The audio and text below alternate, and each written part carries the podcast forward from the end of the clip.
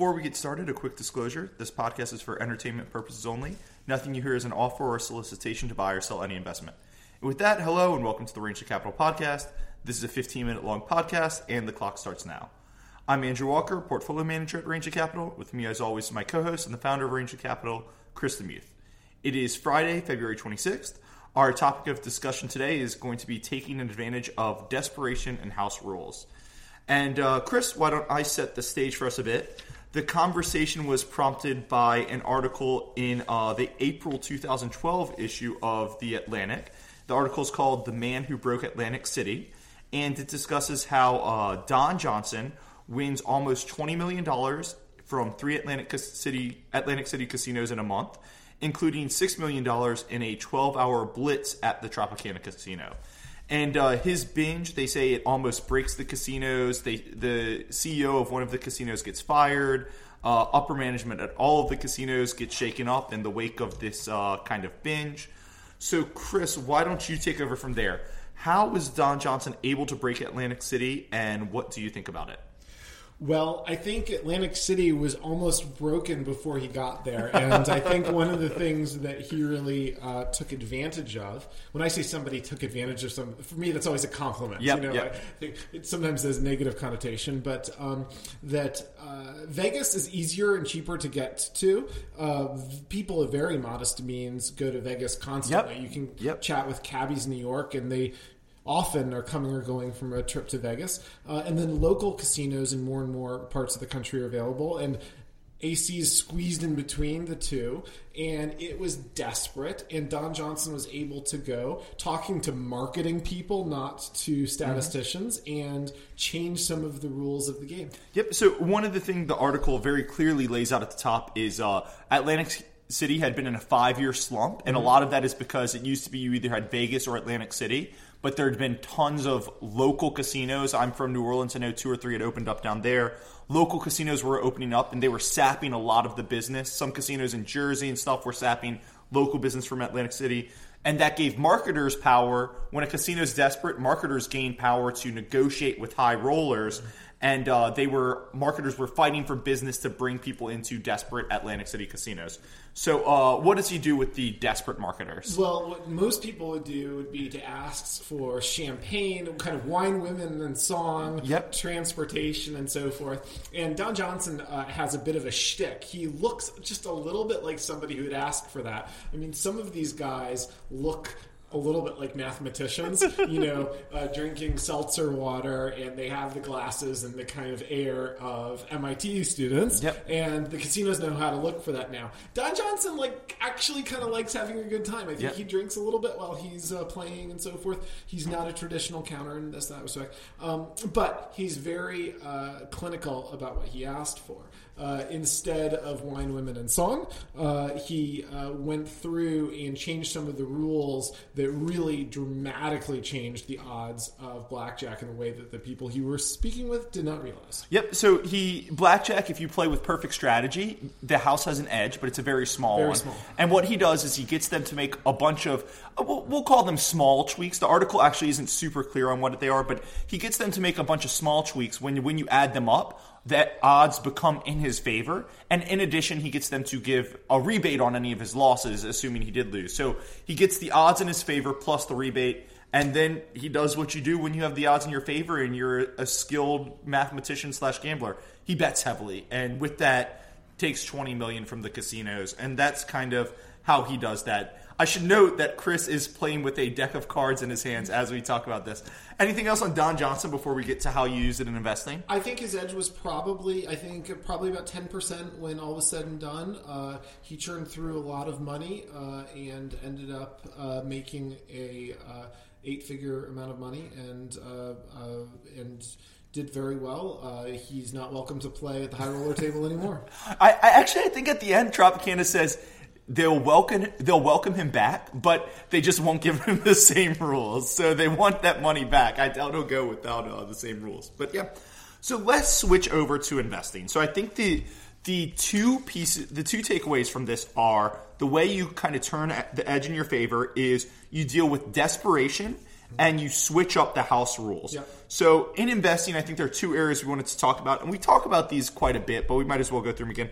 Uh, first area: house rules lead to forced selling. So, Chris, why don't you start uh, with forced selling due to house rules, and why don't you pick it up with one of the ones we talk about all the time, broken arbitrage? Sure. Uh, I like merger arbitrage. I love broken arb. Uh, many of the merger arb dedicated funds specialize in this one event driven strategy. And when deals break, as they do, uh, the risk of risk arb, uh, sometimes there's price insensitive selling. Uh, sometimes they're just following their mandate. Uh, they're desperate to get out. The uh, big example of the recent era of arbitrage, people called Arbageddon, uh, when uh, AbbVie, uh, in a deal that was a very popular arb position, uh, was in a deal with Shire. They walked away. Shire kind of went immediately from about $250 to about $150. And uh, a lot of people owned it at 250 sold it at 150 and then it almost immediately went back to 250 Yep, uh, yep. and that was kind of where the unaffected market price was and it kind of had this 100 down and 100 up round trip just on arbs getting out Yep. It- uh, it's interesting because sometimes you'll see a company that was selling for ten dollars before a deal happened. They get offered fifteen. They'll trade right below fifteen, and then the deal will break, and they'll trade for they'll trade down to six dollars per share per share for a day. And you'd be like, well, I mean, the deal broke. Maybe that's a little negative a sign, but like six dollars versus they were at ten. Like I haven't seen that much negative news, so it can be. The biggest example I ever had was I was on a somewhat controversial vacation down in New Zealand and people thought I should have been at work. And we had a huge position in Unisource that was getting LBO'd, a, a utility. And talking to a lot of utility funds, we were probably one of the biggest non utility fund holders at the time. Um, they were uh, looking at this. And at a time when it was about a 10% annualized return to own the ARB, they were very skeptical of owning it because utility stocks were racing like crazy. Yep. So they're everybody with a relative mandate, they needed to sell something that looked like it had a plus 10% expectancy. So even with a better and better risk reward from my absolute value perspective, Yep. they liked it less and less. The deal broke and it plummeted for about five seconds, and then it went way, way, way up Yep. above. You know, ended up I think fifty percent above where the deal price was, and it actually took a few days to kind of sort out arbs getting out and fundamental guys getting in. You know, an interesting one that is in the market now that we're doing work on and that has uh, caused some consternation around here is Cleco had a broken deal this week, and uh, shares traded down 10 to 15 percent. The deal is not broken yet, but if you look at Cleco stock versus what the utility index has done since the deal was announced, Cleco's right back to its price where to where it was priced before the deal was announced. Whereas the utility stock index has actually run up 20%. percent So if you think about it on a relative basis, it's actually much cheaper than it was. And uh, I don't know, we're still doing work. It's caused some uh, some anxiety around here this week, but it's an interesting ongoing situation. Great example. Uh, why don't I go to the next one? So one again, one we talk about all the time: liquidating hedge funds, and this can be two examples. A hedge fund going out of business owns a large position. At that point, they have to sell off. You know, their business is over. They have to give money back to LPs. Or hedge funds has one or two big concentrated positions, gets a margin call, and has to sell off at any price because of the margin call. Either way, if they're big concentrated positions and the hedge fund's big enough, they have to sell at any price, and it can drive stock prices down really far below their intrinsic value in a short period of time. And as soon as the selling's done, you often see the stock kind of swing back up. So, great area. I don't know if you want to add anything or talk about any examples or anything. No, that's that's a good one. Nothing to add. Uh, The only, I'll I'll just add one more thing to my own thing. Uh, Bill Ackman, in his letter, he mentioned a lot of his positions were down last year, and he thinks part of it was people said, "Oh, his fund's down twenty percent. He's in trouble. Let's bet against it because if if he continues going down, he'll have to sell something in there." Uh, so that's kind of interesting. And Chris, uh, we've got a couple more bankrupt bankrupt stocks, OTC traded stocks after they get kicked off a uh, after they get kicked off an exchange and index kickouts. Do you want to take any of those? Uh, index kickouts is a favorite of Yep. mine, um, and that's something that we are involved in from time to time. Um, Kansas City Life is one that got annihilated right at the end of the year, just on a uh, getting kicked out of the Russell 2000.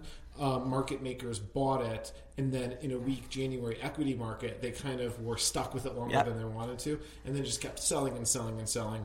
Uh, that is something that is a fraction of its value, Yeah. and uh, with no relationship to its value whatsoever. Yep, yep. It, and it's interesting, you know, a stock, it, it's intrinsic, a company's intrinsic value, which is how we always think about companies. It doesn't tra- change whether it's on the NASDAQ or OTC, but in this case, Kansas City Life shares went from 48 to 35 purely because it moved from NASDAQ to OTC. And uh, that's a very interesting one, which we are actively following as well. Uh, so that's for, that's taking advantage of four sellers, but there's another place where you can take advantage of uh, of kind of house rules and desperation, and that's negotiating a deal against a non-economic buyer. Mm-hmm. And I think we have two of these. There's a really big company that's buying a strategically important, very small company, and then there are short squeezes. And Chris, why don't you start off taking really big company buying strategically important small company?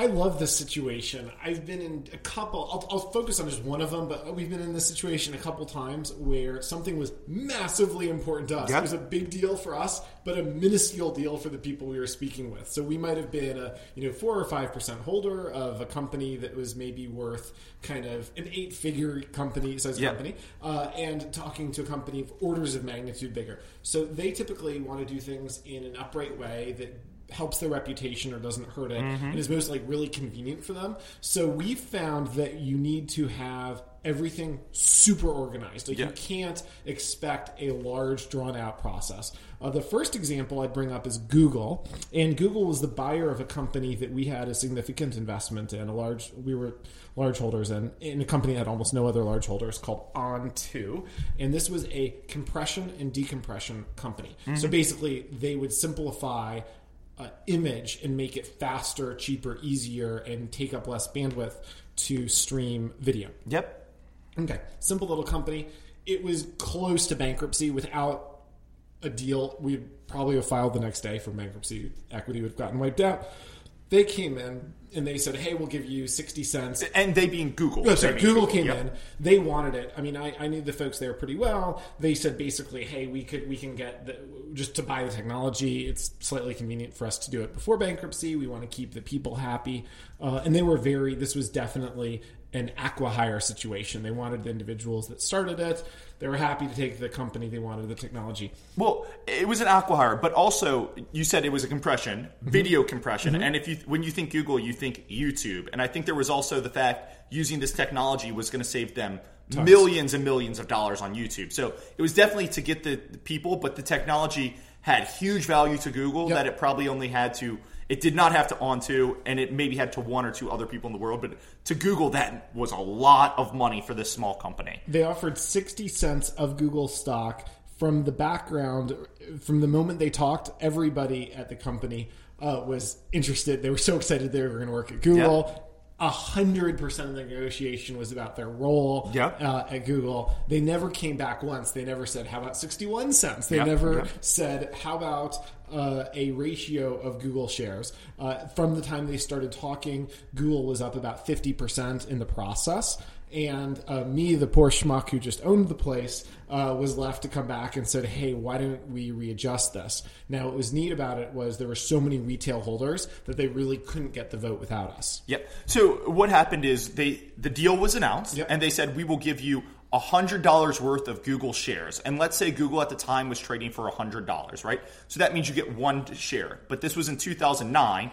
and stocks were racing as Yep. they as kind of the stock market bottom. And Google went, and these are just rough numbers to make it simple. Google went from 100 to 200. So all of a sudden, what had been we're going to give you one share per share went to we're going to give you half a share. Yeah. And what you're saying is you you just went back and said, "Hey, we're we want to sell it to you, but this is no longer fair. Just readjust it so that the deal was fixed and it was floating instead of fixed. So you just give us that one share and the deal goes through." Yep. And Google, a small small company for them, a lot of benefit to them. They came back and did it. they came back and uh, I was I was talking with a good friend that was in the room at the time, and he said the guy looked over his shoulder and they met us halfway. You know, Yeah. so we got twenty five percent upside, not a fifty percent upside, but they threw in fifteen cents uh, per share in cash and came back and we said. Done. Yeah.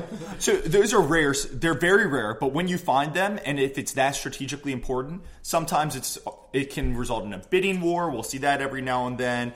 Uh, but when it happens, if you if you're even a little bit of a sticking point, it's likely that somebody's coming over the top because cost is not the biggest consideration there. Right. All right. So that's that. Why don't I go to uh, negotiate a deal against a non-economic buyer? I think the best example of these is a short squeeze, mm-hmm. uh, and the most famous one that's ever happened is Porsche Volkswagen in 2008. Uh, basically, what happened is Porsche bought up 80% of Volkswagen shares and kind of 25% of Volkswagen shares outstanding were short. And you can do the math. There are now more short shares outstanding than there are publicly available shares.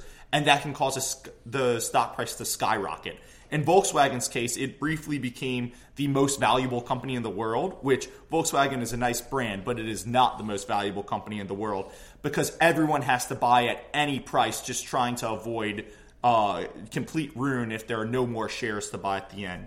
Another famous one recently is Martin Shkreli with uh, K Bio. This was a company that was basically on on the verge of bankruptcy. They said we're going to liquidate and there's nothing for shareholders. And the stock traded down to kind of one dollar per share, and about fifty percent of shares were short.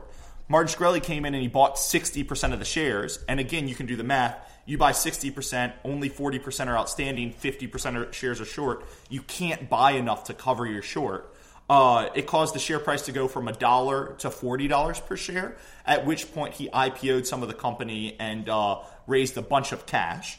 Uh, it was really interesting, pretty brilliant. It ended in tears when he kind of uh, got arrested for fraud, got fired from the company, and it looks like the company is actually going to go bankrupt now. But for a while, it was extremely interesting and caused a lot of pain for people who were short selling it, looking for the zero in liquidation. You have anything there? It was fun for a while. it was fun. It was interesting. Uh, incredible situation, but it looks like that's over. Okay, Chris, I think that's all the time we have for today. Thanks again for listening to the podcast. If you like this podcast, please be sure to follow us on iTunes, Stitcher, or SoundCloud. Uh, if you already follow us, please be sure to leave us a rating. And if you already rated us, please be sure to share us with a friend. Uh, that's it for this week, and we will see you again next week. Talk to you then.